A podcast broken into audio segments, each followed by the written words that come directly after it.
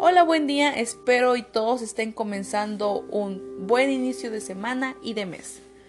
Abriremos cápsula A, Filósofos de Naturaleza, presentado por su servidora Brisa Rentería Morales. Tocaremos temas como historia, de, historia, métodos científicos y aportaciones por personajes sumamente importantes, tales como Tales de Mileto, Pitágoras y Demócrito. Comenzaremos abriendo la cápsula con el primer científico, Tales de Mileto, el cual no tenía un laboratorio ni un método, pero así una firme convicción, la cual era los fenómenos de la naturaleza se explican por medio de la naturaleza.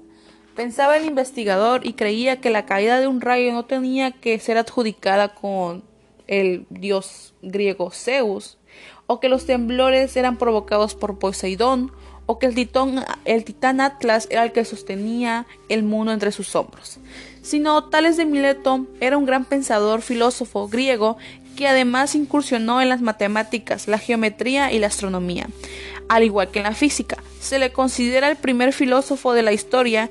Entre sus aportaciones más importantes destacan el nacimiento de la filosofía como pensamiento racional o el principio de la semejanza. Tales de Mileto no tenía teoría, pero aún así fue el primer científico que anticipó un eclipse, enunció teoremas y ganó mucho dinero con la cosecha de aceitunas. Pero fue esa manía de dejar siempre todo al costado al azar o el capricho de esos dioses al cual él negaba para abrazar la regularidad de sus fenómenos naturales y sus relaciones de causa y efecto, lo que le valió dicho galardón.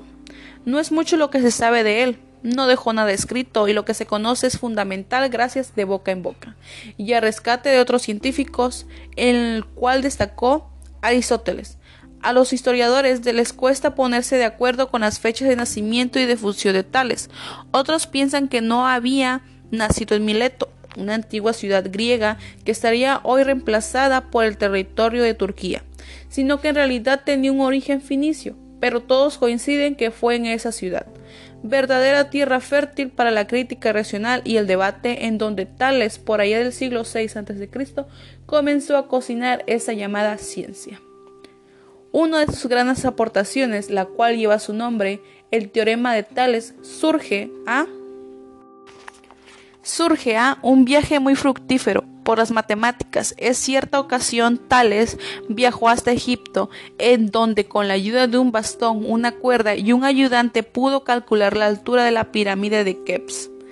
El Mileso Milates calculó que la sombra proyectada por su altura guardaría una proporción similar a la altura de la pirámide. Con su sombra de ahí dedujo que en el momento en el que su sombra fuese extremadamente igual a su estatura, la sombra y la altura de la pirámide serían iguales. Tales dibujó en la arena un círculo con un radio igual a su altura y se situó en el centro cuando la sombra tocó la circunferencia, esto es cuando la longitud de la sombra era igual que la altura. Uno de los sus ayudantes midió la sombra de la pirámide y de esta forma pudieron llevar pudieron saber la altura de la misma. El matemático griego acababa de inventar un teorema con su propio nombre, llamado así el teorema de Tales. Ahora hablaremos del filósofo matemático Pitágoras. Pitágoras, uno de los hombres más famosos y enigmáticos de la antigüedad. Se escribieron varias bibliografías de él, las cuales se han perdido y es difícil saber su biografía lo que es su histórico de lo legendario. Pero aún así se sabe que nació en Isla de Samos junto a Mileto, hijo de un mercenario rico comerciante. Fue un filósofo griego responsable por importantes progresos en la matemática, en la astronomía y en la música.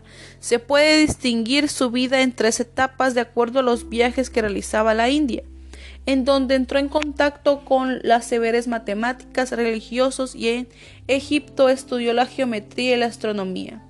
Y a Babilonia es donde aprendió la media aritmética, la geometría y la armónica.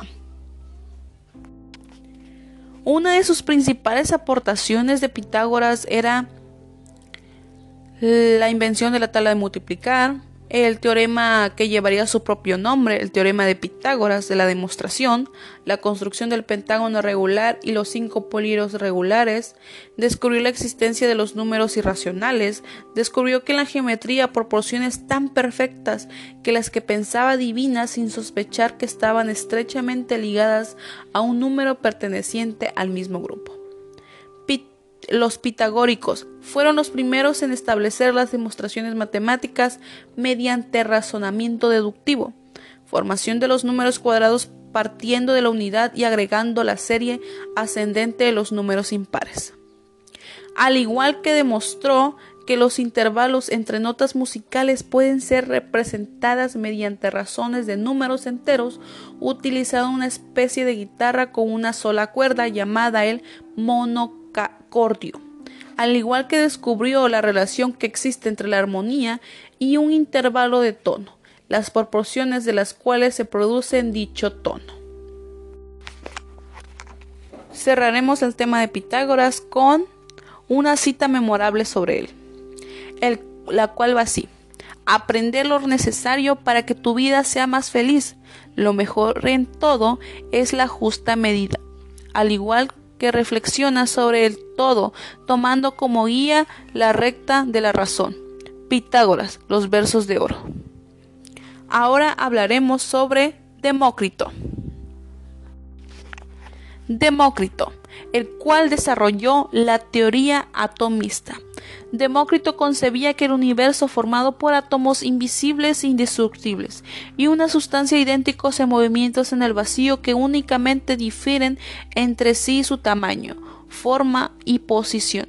La teoría que al igual que todas las de la época nos apoyan a sus póstulos en experimentos y no en razonamientos lógicos.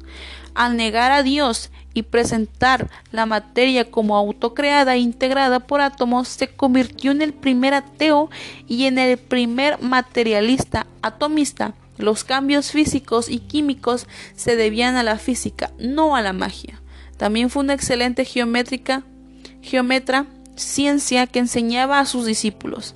Fue contemporáneamente de Sócrates y discípulos de Leucipo conocido en su época por su carácter extravagante, se le adjudicaba numerosas leyendas, realizó muchos viajes por Egipto, Persia y Mesopotamia. La obra de Demócrito fue comentada exactamente por Aristóteles, pero se dice que Platón, sin embargo, lo detestaba. Demócrito de Albera, conocido también como el filósofo que se ríe, el filósofo del risueño. También Demócrito se, ubica en el periodo presocrático, al igual que puesto en su enfoque filósofo, se asemejaba más a los pensadores presocráticos que al de Sócrates y al de Planto. Los trabajos de Demócrito cubren diversas áreas incluyendo la ética, la física, la matemática, la música y la cosmología. La mayor parte de sus trabajos han sobrevivido gracias a las fuentes secundarias como las críticas de Aristóteles. En la filosofía, él creía que la prioridad no era el enfoque empírico, sino la lógica y la necesidad de llegar a las concepciones únicamente a través de la racionalidad eso explica el por qué esos filósofos siempre estaban siempre le tomaban importancia todo lo que fuera percibido a través de sus sentidos, a los cuales no se les concebía características de fiabilidad. Ellos, incluido Demócrito, estimaban que la percepción sensorial era enormemente relativa. Para estos filósofos matemáticos, científicos, era importante el ver con sus propios ojos, el tocar, el analizar, el hacer hipótesis sobre esos, de, sobre esos casos para que ellos pudieran creerlos. No creían en la magia, no creían en dioses y o que todo resultaba ellos siempre se plasmaban en su mente el por qué sucedían y no solamente lo dejaban ahí, sino que también iban, lo tocaban, lo investigaban y lo analizaban a fondo. Estos tres filósofos, matemáticos y científicos actualmente nos han aportado demasiado, haciendo que ahora los nuevos científicos que salen hayan podido lograr aún más así los estudios, la tecnología avanzada y la ciencia al igual. Aristóteles, un gran mediador para todo esto. Sin más por nada, me despido. Espero y tengan un bonito, un bonito día. Hasta luego.